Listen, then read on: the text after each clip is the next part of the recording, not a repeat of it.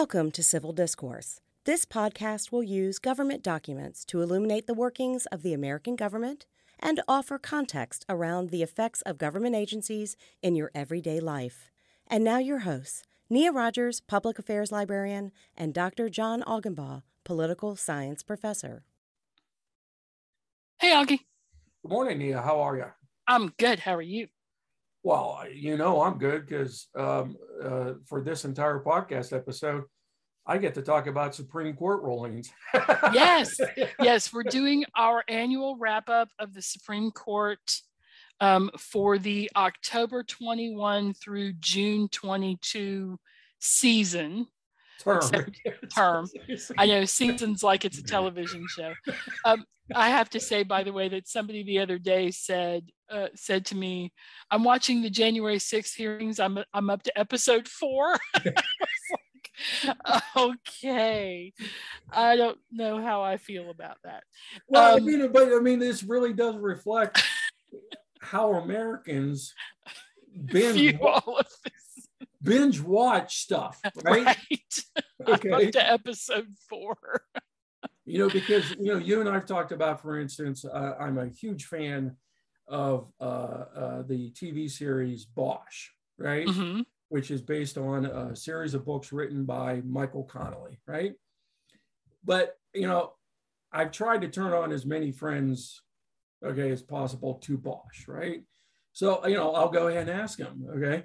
Uh, now, what season are you on? What episode, right? And they're just like, not all of us binge and i'm like but most americans do binge watch right you know i've had friends who are just like so augie have you watched all the episodes of the january 6th you know committee all episodes so i'm like they're hearings and they're like, right they're not episodes they're like well they're kind of like episodes yeah. okay I, it, it's funny to me because you know I think of episodic television as the Great British Bake Off, not the Congress holding hearings. But but do you? Um, and if you're watching the hearings, good for you because sometimes that can be quite the slog, right? To, yes. Yes. To keep up with all that level of evidence and that sort of thing. Anybody who's ever watched any hearings, and by the way, for listeners who are younger, um, the the one in my youth was Iran Contra. Yes, yes. Yep. And it was riveting, right? Yes. But the one in my siblings, my older siblings' youth, were the Watergate the hearings. Yes. The Watergate hearings, and they were riveting. So it is kind of interesting to watch Congress in action and what they think is important and the kinds of questions they ask. Remember that a vast number of people who are in Congress are also trained as attorneys. So, and all of the committees have attorneys uh, like they all have counsel. Every yeah. committee has counsel yeah. because sometimes when a committee wants to put forth a bill, they need to bring in a lawyer, and the lawyer says, "No, no, no, you can't do that. That's not." Or sure, great, it's fine. It's not going to be a problem, and then they find out later it is. But anyway, um, okay, so we're going to talk about the high profile cases. We're not going to talk about all 63 cases plus the 10. Um, shadow docket shadow cases. docket cases because yeah. we don't have that kind of time and nobody has that kind of interest uh, well a few people do you do but uh, but the vast majority of people kind of want a, a sort of a hit the highlights yeah. so the first case that you have listed here is usv Tsarnaev which is the boston bomber case and um, that's the younger brother the older yeah, brother died this is the younger brother who survived the manhunt. Yes. Uh, the trial court, um, uh, the jury uh, uh, uh, gave him the death sentence, um, and that was appealed. And the appeals court overturned the death sentence. So the United States government um, appealed the lower court ruling to the United States Supreme Court and uh, the Supreme Court decided six to three on conservative to liberal justice lines. And by the way, listeners, um, th- that's a particular theme in a lot of these cases. I was going to say, get used to six six versus three, and when we say that, what we mean is six conservatives, three liberals. liberals. Yes. Um, uh, the Supreme Court overturned the federal appeals court uh, decision. Um, and um, uh, so. Uh, and restored the death penalty. We've restored the death sentence. That's right. Okay. Yep. Yeah. So is that in part because it was a terrorism case that the U.S. government? Um, well, the, the, issue that um, the defendant's attorneys brought up, okay, um, was in regards to the jury instructions. Ah. Okay, the jury instructions. Um, right. And and just as a side note for anybody who hasn't remember, let's quickly remind you that the Supreme Court is an appeals court. Mm-hmm. It is it does not hear the facts of the original case. Like they're not interested in in finding you not guilty of being the Boston bomber, right? Not guilty no. of terrorism. That's not what they question. What they question is whether the, the law was trial, yeah, was the trial conducted fairly? Right. right.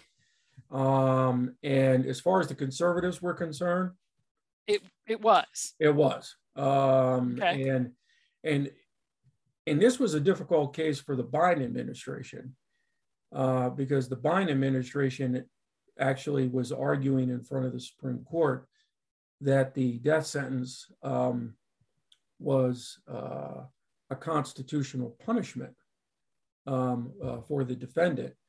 Um, and uh, for the Democratic Party, um, it's been a long-standing platform in their um, uh, uh, national convention uh, that they are against uh, the death penalty. Um, so this was this was weird. It, this was very weird, right? This was very weird. Um, uh, but out- you know, the Biden administration is probably thinking in terms of sending a message, and this is the war on terror, and there's right there's all these other the layers into the, this. Yeah, the prerogatives of the political branches to be able to have that as a particular punishment for various federal crimes. And for right? an attack on the state. State, yeah. Yeah. yeah. So, um, what's the next one? Uh, the next one, um, and this kind of got overshadowed because of the Dobbs ruling, but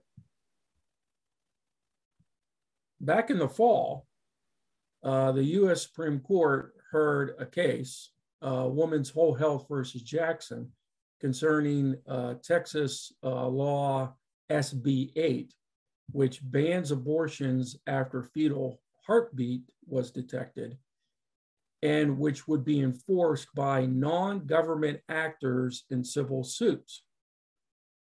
Um, and the Supreme Court, by a five to four vote, largely upheld the law. Largely upheld the law. Uh, the only conservative justice who voted against was Chief Justice John Roberts. Um, um, so, you know, and for listeners, um, you know, this this is the uh, the state law that has the rather controversial provision where no Texas government actors would enforce the law. But civilians could sue, sue in uh, uh, let's say a clinic. They could sue the, the medical professionals in that clinic if they performed an abortion. abortion after after the fetal heartbeat. heartbeat was detected that's right and this is controversial um, because as john roberts pointed out in his dissent um, this is basically the government outsourcing enforcement right. of laws. I was going to say ceding enforcement enforcement to rando people who want to bring and, lawsuits. And this and this really does this is problematic nia for both liberals and conservatives because liberals have long held that various if you will types of laws might be enforced by non governmental actors. So, for instance, see the 1964 Civil Rights Act or various provisions of environmental laws, where you as an individual don't have to wait for the government to bring a lawsuit to stop somebody from you know, endangering a particular species. Right. Okay. For conservatives, okay, as was pointed out in a number of commentaries, um, conservatives might have liked this in regards to abortion, but what about the enforcement of gun control laws? Right? Right. You know, victims can now, you know, could you see states, and by the way, California um, was considering such a law, um, you know, could the state of California basically allow victims of gun violence to bring lawsuits against the manufacturers of guns or those who actually use the gun? Okay. You know, so where does this stop? Okay. Yeah, we'll probably see another version of this. Yes. Come before the court. Yeah. I, it would not surprise me if in a couple of years this has worked its way through the system. Yes. As a as a let's revisit this question. So then there's North, uh, excuse me, New York State Rifle and Pistol Association versus Bruen. Is is that? I, I can't remember. Is that the case where they they only wanted you to be able to carry a gun to a to a range? Uh, and no. back you couldn't. Okay, no, that's no, a different case, isn't it? Okay. that was a that was a different case that eventually got um, uh, mooted uh, because the city of New York um, uh, scrapped that ordinance. Okay. Okay. Uh, and we talked about that in our previous, um, if you will, uh, uh, um, um, episode, um, uh, Guns of New York. Okay. Right. Uh, and, and but this is a particular case. New York had a concealed carry firearm law, um, which was challenged for violating the Second Amendment, because basically New York um, told gun owners they had to show why they should receive a permit to carry a firearm outside their home. And in most jurisdictions in the state of New York, the decision to grant the permit was hardly ever given. So, in effect, okay, most New Yorkers were never received a permit to carry a firearm outside their home. Okay. Is the show give me a reason is a subjective yeah and standard. And, yeah. If the and, other person on the other side of the table doesn't like your reason. So okay. It gets challenged. Oh, so it's unevenly enforced. It's unevenly enforced. And, which it's which brings a lawsuit. Okay. And a majority of the Supreme Court, the vote was six to three, and the majority opinion was written by Justice Thomas. Um, the Supreme Court held that states um, can regulate the possession of firearms outside the home, but those regulations must be consistent, okay, with historical practices of when the civil liberty was created in the Second Amendment. So basically, okay, the burden is on the government, not the individual. All right? The burden is on the government, okay? So the individual doesn't have to tell you why they need a gun. You have to tell them why they don't need a gun. Well, why they can't have a gun outside the home. Right. right. Okay. Okay. And a good way to think about a good distinction here is uh, Nia is in 43 of the 50 states in this country, states have what is uh, known as shall issue carry permit schemes. So basically, the states have objective standards or criteria, and if a person meets them, they can get the permit. Okay you have to take a class, you have to be a certain age, you have to pass a background check. check. There you go. Check, yeah. check, check, you're done. Yes. And the burden is on the government to explain why your permit was denied. We looked in your background check and it turns out you're an ex, well, no, you're a gun murder, axe murderer would let you still have a gun. Um, but you've, you know, you know, but if you got a history of violent crime, that could be a reason not to gotcha grant you the permit. Right? Okay. But New York and five other states, okay, the person had to show why they have a good reason for a carry permit to have a gun outside the home. Okay. And according to Thomas's majority opinion, there's no other constitutional right where a person has to demonstrate to the government why they want to exercise the right. Okay. Hmm. Okay. So basically, what this is going to force is New York, California, and I think four other states, okay, uh, to change their um, their permitting laws to yeah, the, yeah, their permitting law to be clearer. Yes. And it will be up to the government to say you can't have one and here's why. You're rejected yeah. and here's why. Yeah. So it, okay. All right. Um that one's complicated.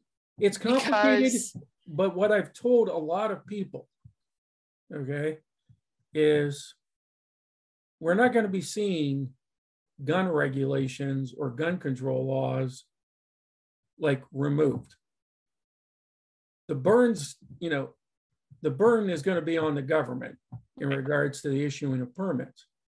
But as Thomas's majority opinion made very clear, and as did also Justice uh, Kavanaugh's concurrence, the Supreme Court has said the individual right in the Second Amendment may be regulated for a number of reasons. Right. It just has to be evenly enforced, evenly regulated, and not subjectively regulated. That's right. Okay. It has to be objectively regulated. But you can say, a, a state can easily say, no guns on campus. Sure. We can declare that a government owned physical place is not you cannot carry a weapon on that and that's the end of the story. You can sue and say i want to carry a gun to school and you're never going to be found. They're never going to find for you because they're going to always find that the state has the power to regulate. As long as the state can articulate okay a good reason for the regulation. Right. Okay? You know you mentioned um, you know prohibiting guns in government buildings um, bars, right?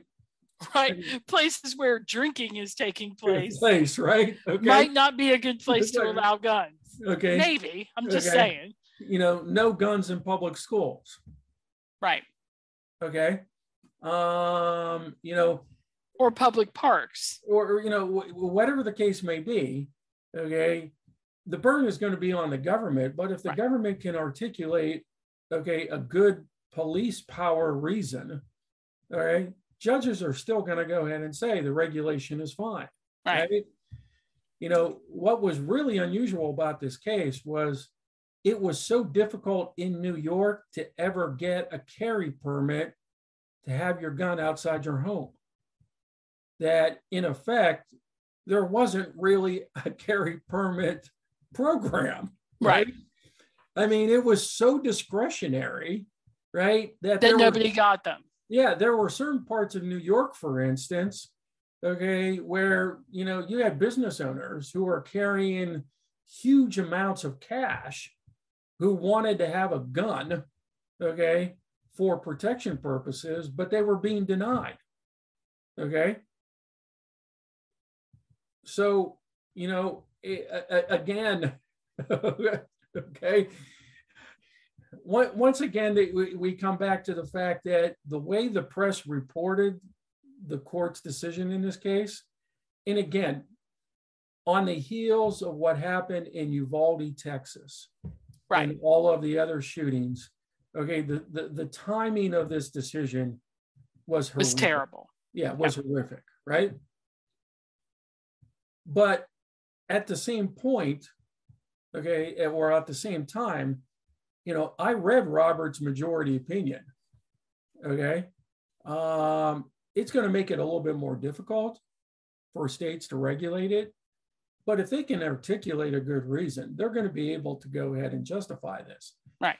So, I mean, you know, for all of our listeners who are huge Second Amendment advocates, okay, gun, they're not coming for your guns. They're not coming for your gun, but at the same point, you're still going to have to go through, okay, government regulations. Right. You you should you're going to have to accept the compromise.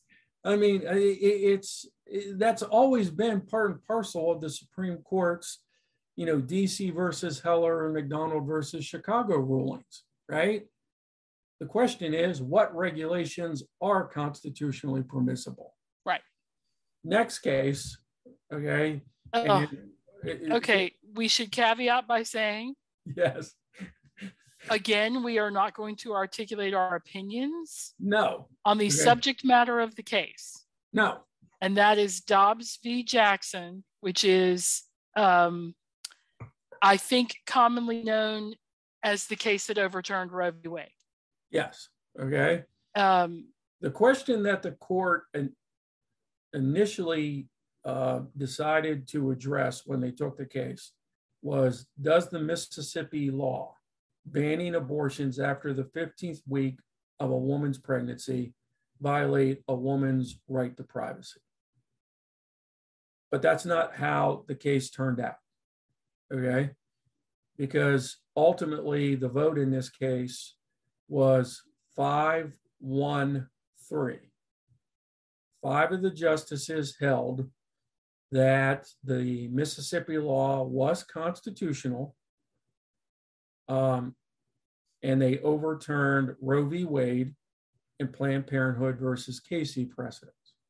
So five of the justices decided that, right? So basically, now going forward, state laws, okay, that regulate, ban abortions, as long as they satisfy rational basis review, they satisfy the federal constitution. Now, does that mean state laws regulating or banning abortions satisfy state constitutional provisions? That is a completely different issue. okay. And is currently being fought out in many oh, yes. in many state courts around this good nation. Yes. Um, while people podcast? try to figure out what state constitutions say about this. Yes. About this right, about yes. the right to to privacy. Okay. But the one in this case is J. Rob, right? Yes. Chief Justice John Roberts actually would have upheld the Mississippi law, but he would not have overturned Roe v. Wade or Planned Parenthood. He said the court could have addressed the question. It told the parties to brief, and he would have upheld the Mississippi law. And then the, there are there were three justices in the dissent. Breyer, Sotomayor, and Kagan, they did the rather unusual. They penned a joint dissent where none of them claimed authorship. They would have deemed the Mississippi law unconstitutional because they believe the Mississippi law violated both Roe and Planned Parenthood precedents. Yes. Okay. But it this question is far from settled. Oh my goodness. I, and I, we I, should just assume that what this has done is move the arguments from the federal court system to the state court system. Yes. So that now states will, there are states that have trigger laws that if Roe v. was ever overturned, it would automatically trigger into, into law various abortion um, prohibitions. Yes. And almost all of those have been frozen by state government, by state uh, courts, while arguments are being made, right, in terms of what state constitutions. Because basically, what the justices did was kick this back to the states. They said that it, it's an individual state, it's up to individual states to make these decisions. So now that's where the the arguments are being are being made. So if you want to follow that in your state, you should find your state uh, Supreme Court because no doubt if it's not there, it will end up there quickly. And then the discussions will be had in that way. Yes. so our next case, Shinn v. Ramirez. Yes. It gets into this question of habeas. Habeas corpus. Yeah. And habeas corpus is the right of the body or the holding of the body. Yes. Right. Okay. Um, so this case, you had a defendant who claimed um, he should have habeas corpus review in federal court because he believed he received ineffective legal counsel in a state criminal case. So think about this. So, Nia, in the Constitution, okay, you have a civil right to where you're supposed to receive legal counsel, right? That's right. one of your constitutional rights, okay, in a criminal case. Now, let's say you go to trial um, and you lose. And one of the reasons why you think you lose is because you received poor representation by your legal counsel, right? Now, you want the federal courts to review this because you're not entirely confident that the state court system will be all that open to you getting a new trial because you received ineffective legal counsel, right? Right, because that's a really hard thing to prove. It's a really hard thing to prove. And moreover, maybe your lawyer was just bad at lawyering. Yes. Okay. But it wasn't personal. They weren't or maybe they were inexperienced, or maybe they just got outperformed right. by an experienced state prosecutor. Or maybe you were guilty and they couldn't get you off. Get, get you off. Or maybe you didn't really help your attorney. Right. Okay. I'm not going to take the stand. Okay. Well, that's going to be harder for us to tell the story then. What the Supreme Court held six to three conservatives versus liberal justices. Okay. Um, the defendant in this case did not have the right to habeas corpus review in federal court. This is, and the reason why I and other constitutional law scholars really honed in on this case this term is that this is at least the fourth Supreme Court ruling in the last decade where the conservatives on the Supreme Court have told lower federal courts that federal courts should not be a roving review commission of what goes on in state courts. Well, we'll just let the Supreme Court settle it. Okay. No, you should settle it. This doesn't need to come to us. This is a really good example of what you and I have discussed previously judicial federalism. This is the recognition of the United States Supreme Court that, let's face it, most litigation in this country does not occur in federal courts. Most of it, anywhere from 90 to 95% of all cases in this country, are handled by state courts. Do you do we want the federal courts to always be second guessing what state judges do? No. Okay? On the other hand okay do we have state court systems where attorneys representing defendants particularly poor persons of color get adequate legal counsel? No. oh my, I see the contradiction. Here we go. Here's the conflict, right? Right. Here's the conflict, right? Um, and and that's why this case, okay, for many criminal defense attorneys and many constitutional law professors, okay, was you know, we focused on it because it didn't get very much attention from the press. No. Okay. But this is a huge issue in criminal trials, right?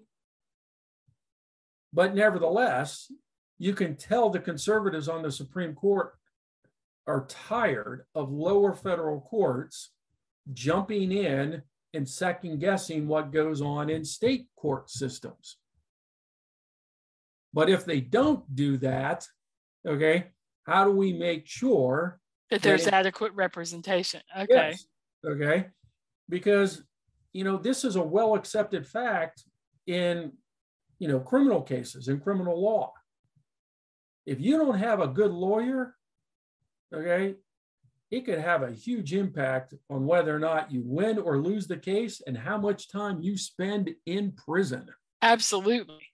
Okay. Yeah. Absolutely enormous effect. Not enormous, right? Enormous.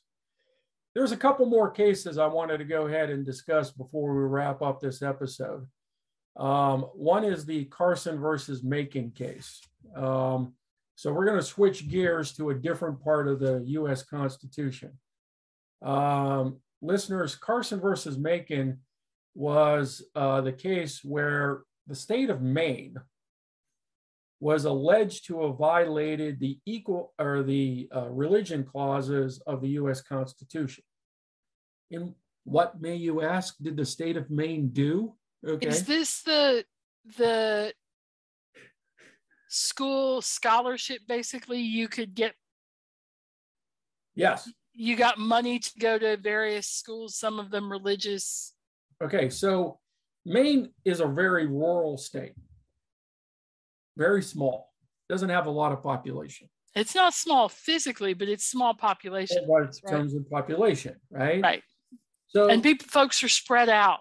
Yeah they are spread out. I mean one of the reasons why you live in maine is to be spread out from other people. Yeah, right. Okay. Yeah. If you if you don't want your neighbors within a couple miles, move to Maine. That's one or Montana. It's like, one of the you know it's one of the great things about the United States, right? Elbow room. Okay, if you don't want to live really close to a lot of people, we can help you out. we can help you out. We got a we have a state like Maine, right? But this provides a public education problem, Nia, because there are school districts where there aren't enough kids to make it financially smart or wise to have a public high school. So the state of Maine came up with a program to where if your school district didn't ha- did not have a high school, the state would give you money so that you can enroll your child or children into a private high school. But there many was, of which are religious. Ah, but there was one big exception. You couldn't use the money for private religious high schools.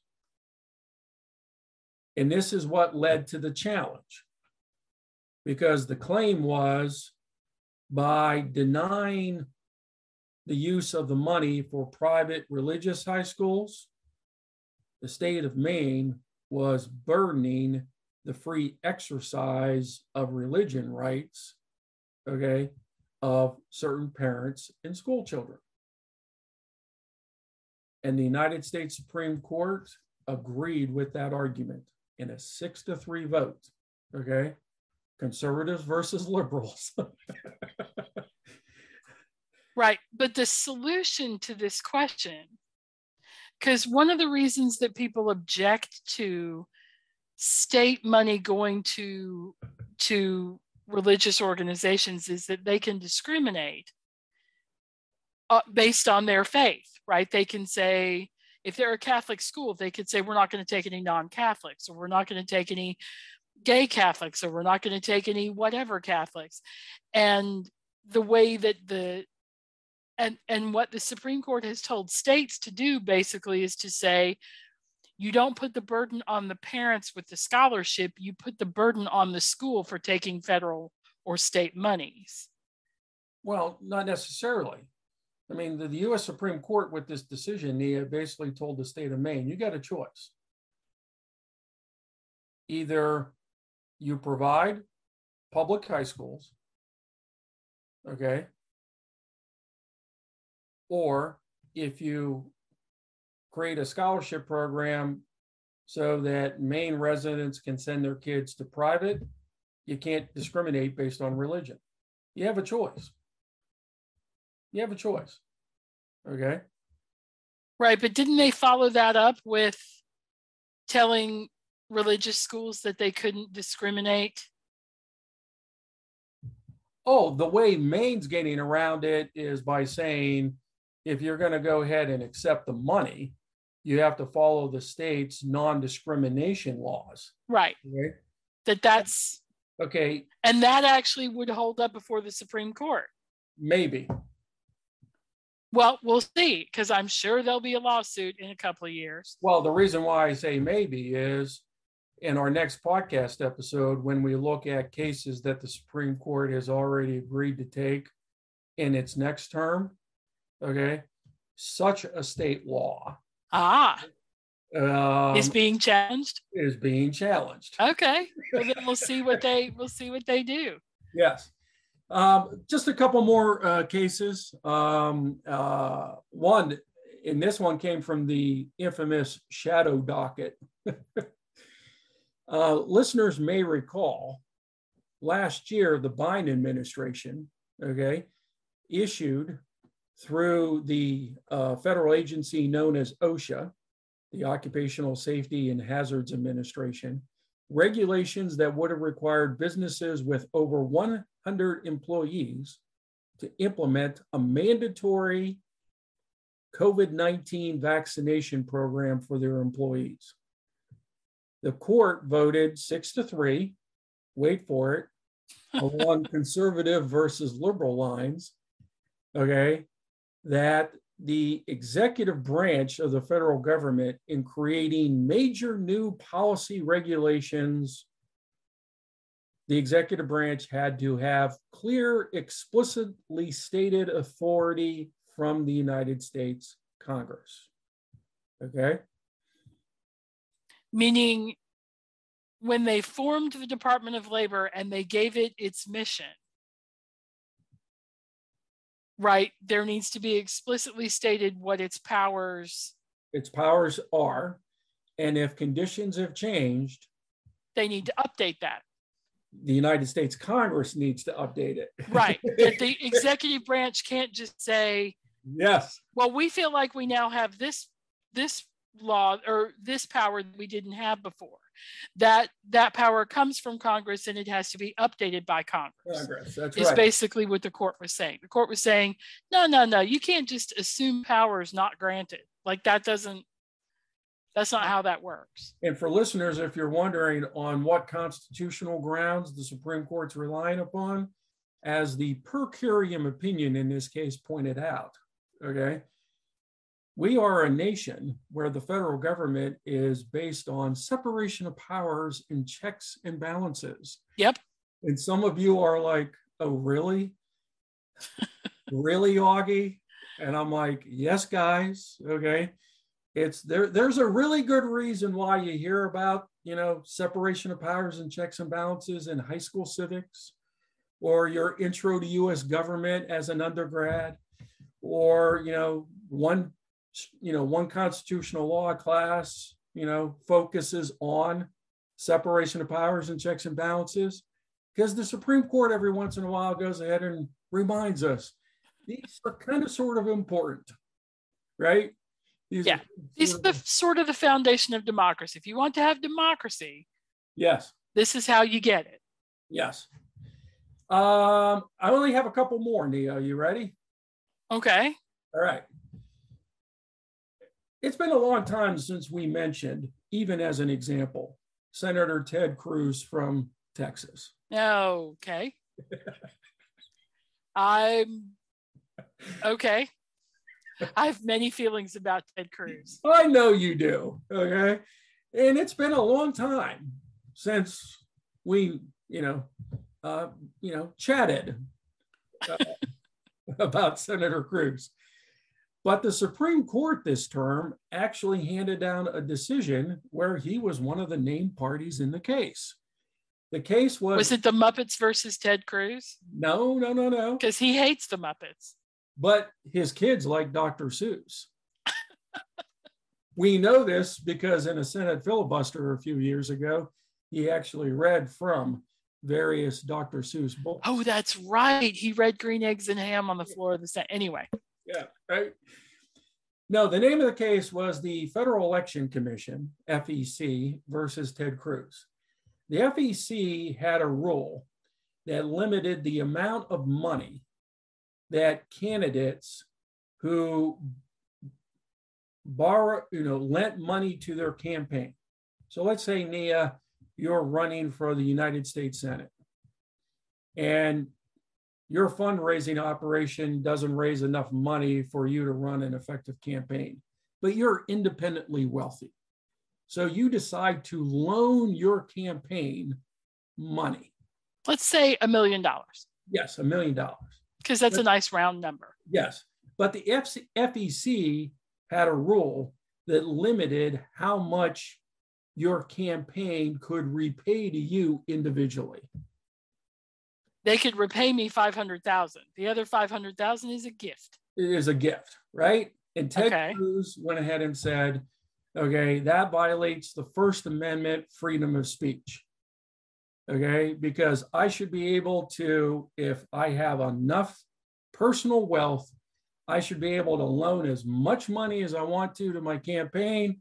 And then if I win in my campaign generates a whole bunch of fundraising money, my campaign should be able to repay me the full amount. And the United States Supreme Court agreed with Ted Cruz. and right now, listeners, it's really too bad we don't have, okay, the visual, okay, of this recording because Nia is shaking her head. Her hand is covering up her face. Yeah. Well, here's my here's my problem with that. My problem with that is in part that's that's a, an interest-free loan to yourself. It's a weird you get into some really weird money things oh. and tax things with that because you could hide money one year and get it back the next year like there's all kinds of there there are all that feels like that that that feels like that's a terrible this has to do with citizens united doesn't it? Yes it does. Uh, see and everything about citizens united makes me want to put my fist through a screen. So so I so now I want to find Ted Cruz and I don't want to punch him in the face, but I want to yell at him. I do I actually technically do want to punch him in the face, but I won't because that doesn't solve anything and violence mm-hmm. doesn't solve anything. But I would love to yell at him. Um because I don't I that seems slimy. That seems like a slimy thing. In the, I don't know and the problem here it's like is, venture capital into yourself. It's really weird. It's a weird and the problem here is both liberal and conservative democratic and republican candidates do this kind of thing right? It's crime. Be, you know it's slimy on both sides don't you think? Yeah i mean increasingly okay we have a United States Congress populated by some really rich people, right? Okay. I mean, our presidential candidates oh. fall into this category. Yeah, this idea that you and I have that Matt could grow up to be president. Oh my goodness. No. It's totally unrealistic. It, it doesn't, I mean, Mac is smart and she's going to be amazing and yeah. she's going to do all kinds of amazing things. But the reality is, politics at that level is probably not open to her. Oh yeah, just simply because of money. Right. I mean, I, am sorry, right? Uh, and and yes, we've had presidents who've come out of poverty. Nixon came out of poverty. Obama came out of, uh, if not poverty, lower middle class. Right. Clinton came out of poverty, but it's like being a Hollywood movie star. Many, many millions of people move to Hollywood and our wait staff and all kinds of things in all kinds of places hoping to be discovered and they never are they're perfectly talented people who because of luck and timing and everything else don't end up Yeah, I mm, mm, I have so many feelings. Why do you do this to me? Okay. The last two cases I want to discuss were actually handed down yesterday. So, oh, okay. Um, these were the last two uh, uh, decisions. Um, and uh, versus Texas um, concerned the Biden administration's um, uh, revoking the Trump administration's remain in Mexico policy. Uh, Nia, this was known as the uh, Mexican Migrant Protocols, uh, Protection Protocols, the MPP. Oh, where no matter where you came from, you went to Mexico and you waited there in order to be processed you, into the United States. That's right. Either as an asylum seeker or as a migrant, whatever, whatever processing you're coming in through. Yeah, and, and basically. And those camps, by the way, are horrific. Yes. The court, uh, by a five to four vote, and uh, this is where Chief Justice John Roberts and Justice Kavanaugh, uh, joined by the liberals, um, went ahead and said that the Biden administration could revoke the Trump administration's remain in Mexico policy. And Roberts' majority opinion based it on the fact that the lower courts could not hamstring um, what a presidential administration does um, in the realm of foreign policy, in foreign policy. So once again, the United, uh, a majority of the Supreme Court basically sets up the executive branch as being the dominant actor in U.S. foreign policy. Okay, I mean this is just yet another example. So you know, um, um, as, as as I told a, a, a television reporter, you might like what the Biden administration is doing, but if you're concerned about presidential power in foreign affairs, we have yet another example where the US Supreme Court has said, well, it's the domain of presidents. It's the domain of presidents. Okay? I don't like that. It should be the domain of Congress. Uh, or at least, I mean, again, you you you, you or in conjunction. You want to talk about separate but shared powers, right? right? Um, you know, Article One, Section Eight of the U.S. Constitution says Congress has significant immigration policy authority. Um, I would actually like to see some of the, shall we say, authority and obligation be directed to Congress. Right. right? Uh, I mean, because what's going on down at the border, I don't care where you fall on this immigration debate, is just horrific. Right. Okay. These camps are horrible.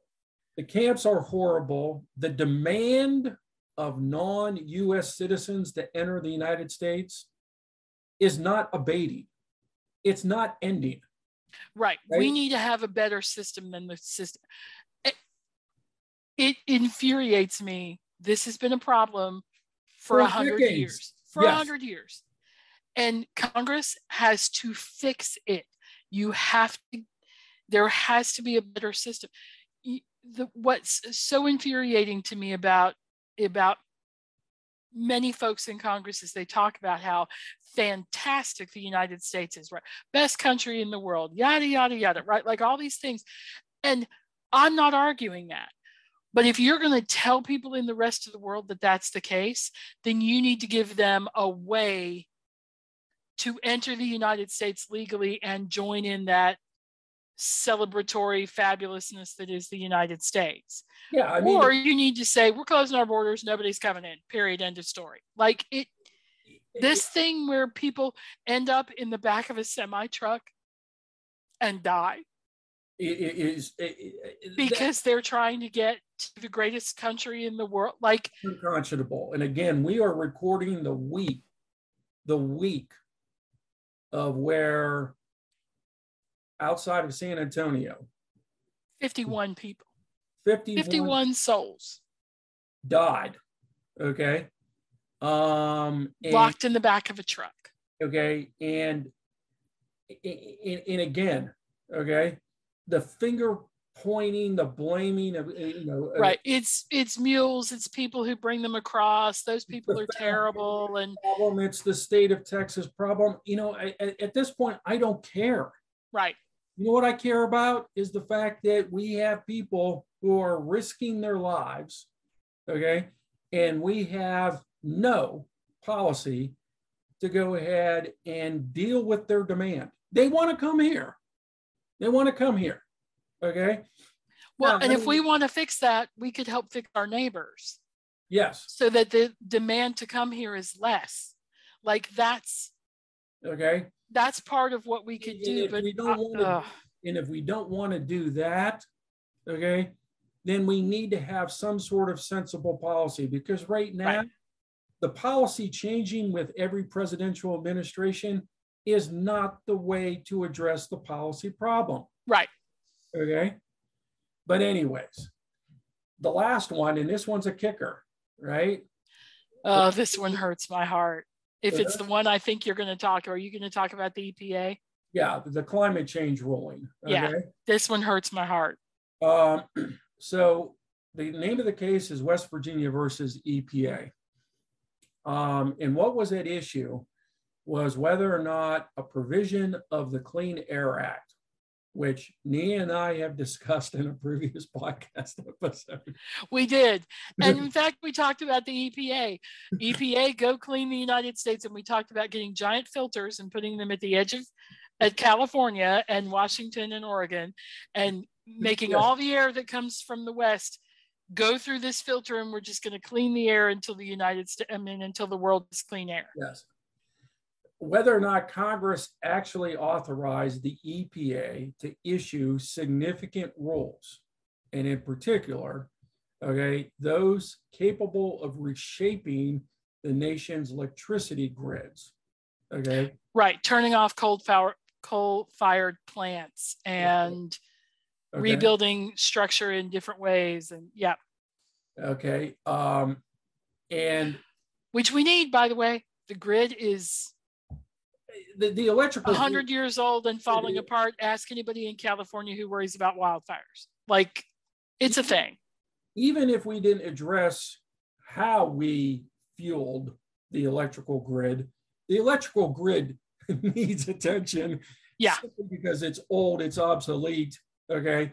And we have like 130 million more americans than when major segments of the electrical grid were created right? Exactly. Okay. But, anyways,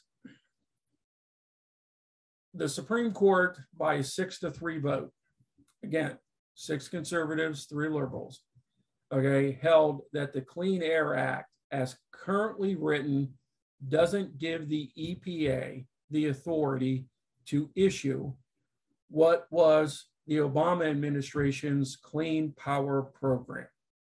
Okay. And the reason why the Supreme Court concluded this was much like with the OSHA case and the COVID 19 vaccination, the court said that, and this is known as the major questions doctrine, the major questions doctrine. For an agency to issue any regulation that has a major or significant policy and economic effect, the Congress must clearly give the agency the authority to do so. Basically, Nia, much like you described a few minutes ago, the United States Supreme Court is saying to Congress if climate change is a problem, guess which branch of the federal government needs to address it? Right. Congress. Y'all need to get off your butt and do something even if what that means is saying to the EPA, we give you the power to go fix the climate. That's right. Go do whatever you need to go do. But the law as currently written doesn't give them the power to do that. That's right. Okay. And again, um, and what hurts my heart about this is that Congress has had since 1972, when the EPA was founded, they have had opportunities to update its its powers and responsibilities.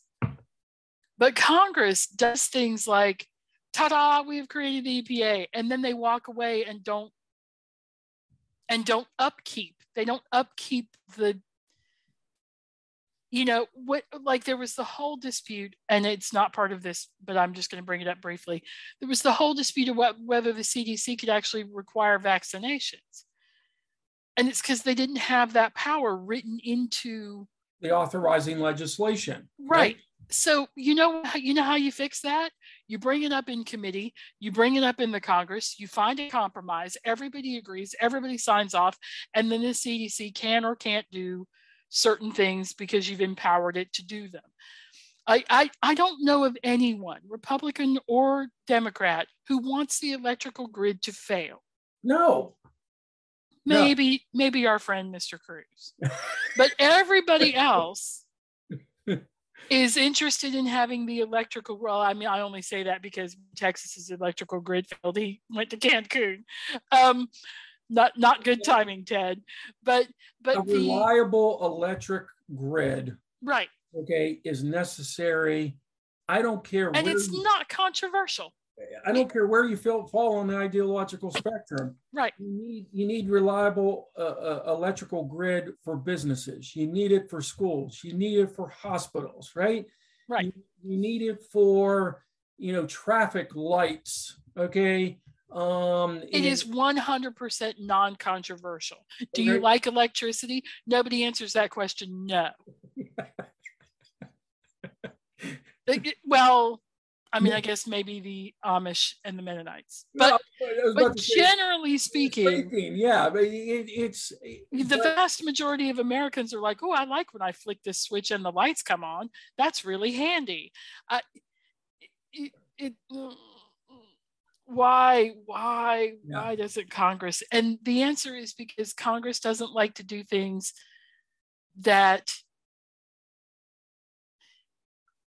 that congress has become a group of people who are protecting their ability to stay in congress rather than their than getting stuff done what they want to do is get reelected well and and in regards to addressing climate change, you know, some of the solutions that may get tried out might not work.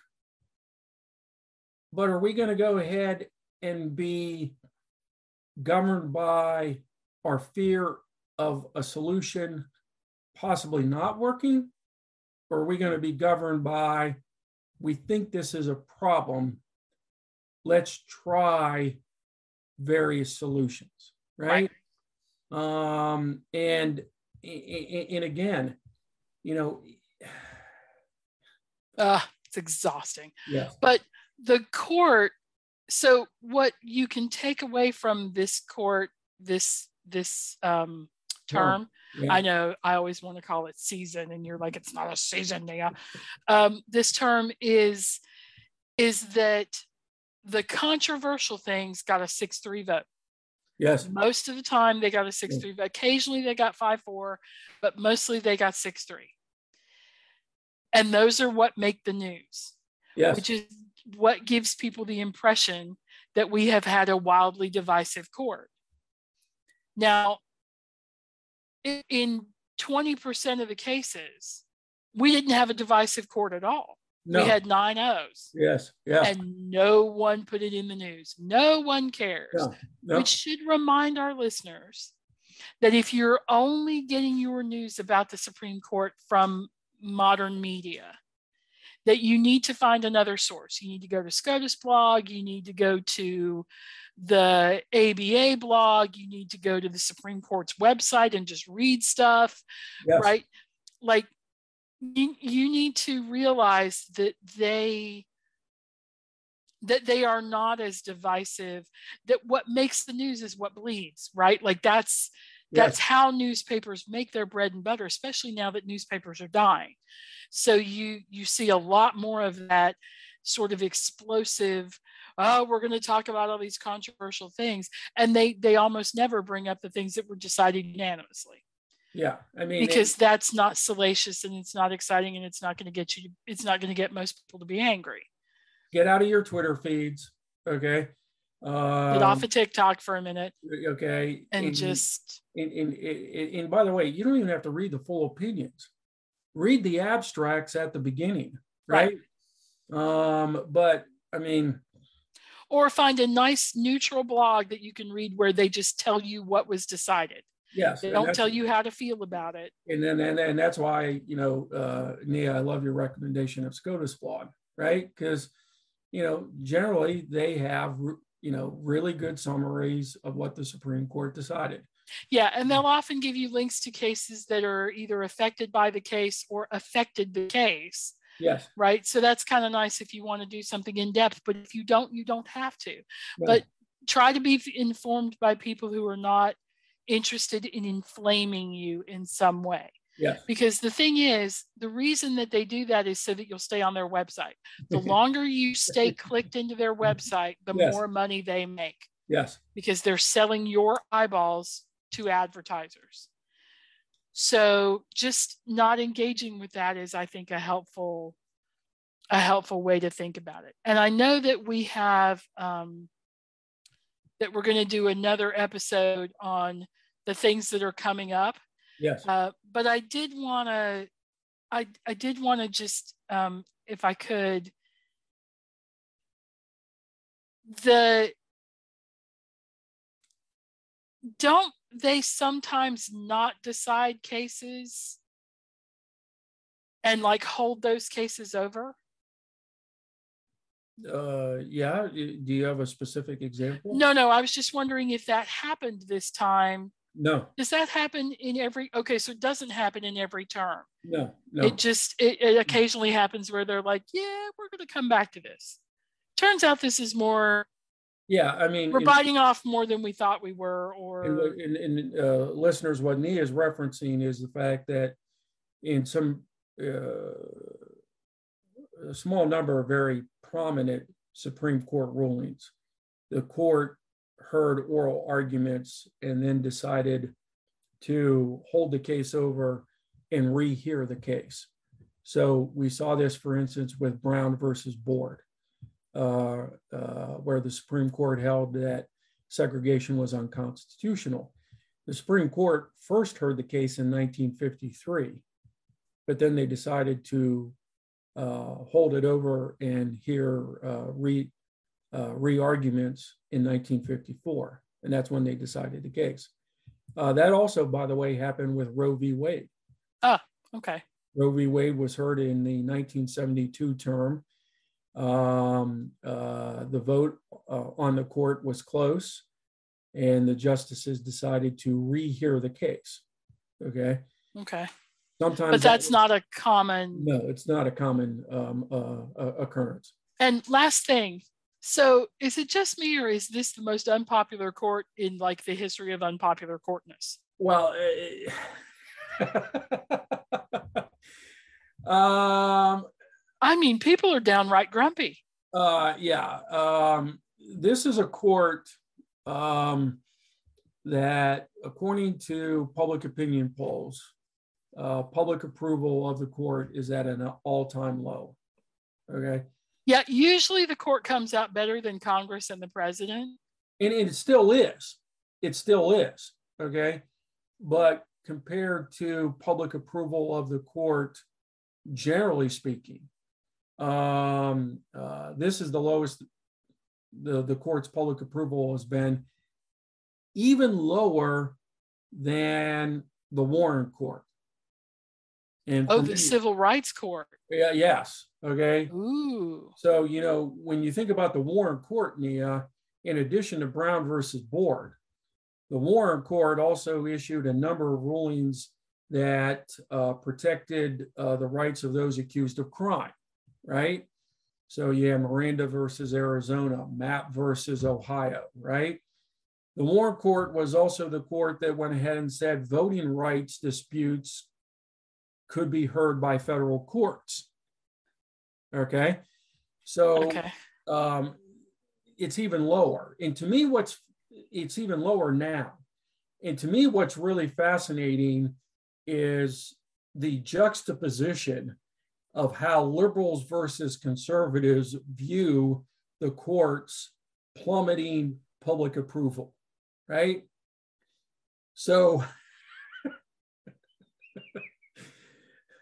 you don't see very many conservative Republican elected officials lamenting the court's low public approval, which is different than what you saw in the 1950s and 60s, because conservatives were beating up on the court. Right. right? The court. But now they're loving the court because it's going more their way. It's just proof that people okay when they're in the winning on the winning side they like it and when they're not on the winning side they don't yeah i mean and you have liberals okay on the court democratic politicians i mean my news feed was just chock full of elected democratic officials who were bemoaning okay right. the court's lack of legitimacy right, right? and that, that, this is now the time when we should consider adding more justices, justices like all kinds of stuff. But in the 1950s and 60s other side. The, the liberals were just like go court go right? Exactly. Okay and i'm like wow okay. You know without hypocrisy would there be a standard? Exactly. Exactly. You know? And this is a pendulum. Right yeah this is right? You know would it shock me if by the end of this decade or the early part of the 2030s the supreme court's public approval uh, ratings were once again high no, it wouldn't shock me because that's what has happened in the past. Right. and also, the swing from conservative will swing back towards. Yeah, you get enough Democratic presidents with a, a Senate controlled by the Democratic Party. Okay, a few, and, the, a few of the conservative justices retire or die, and, and you shift the court. You shift the court. because right now the conservative dem the, the conservative demographic Yes. Is skewing to retirement, whereas the liberal demographic is not. Yeah, because the two oldest justices on the current Supreme Court now are on the are, conservative side. Yeah, are Thomas and Alito. Right. Can't live forever. Although they can try. Um, and we wish them all the best in their attempts to do so because we don't want to see anybody no, uh, this is not a podcast that wishes anybody's uh, death or retirement. Uh, I wish some people would retire. I wish President Putin would retire. Um, I don't wish anybody's death, but I do wish some people's retirements. But uh, but you're right. On the Supreme Court, we don't wish that because so that's not our place. So Nia, your view is uh, the old bartender adage uh, at closing time. Um, you don't have to go home. You just got to get out of here. Yeah, exactly. you don't have to go home, but you can't stay here. That, that's kind of how I feel about some people. All right, so we're going to get together for one more, and that will be sort of our future look towards what's going to happen in the next term. Yes. And and that kind of thing. Yes. All right. Well, we'll talk then. All right. Thanks, Nia. Thank you.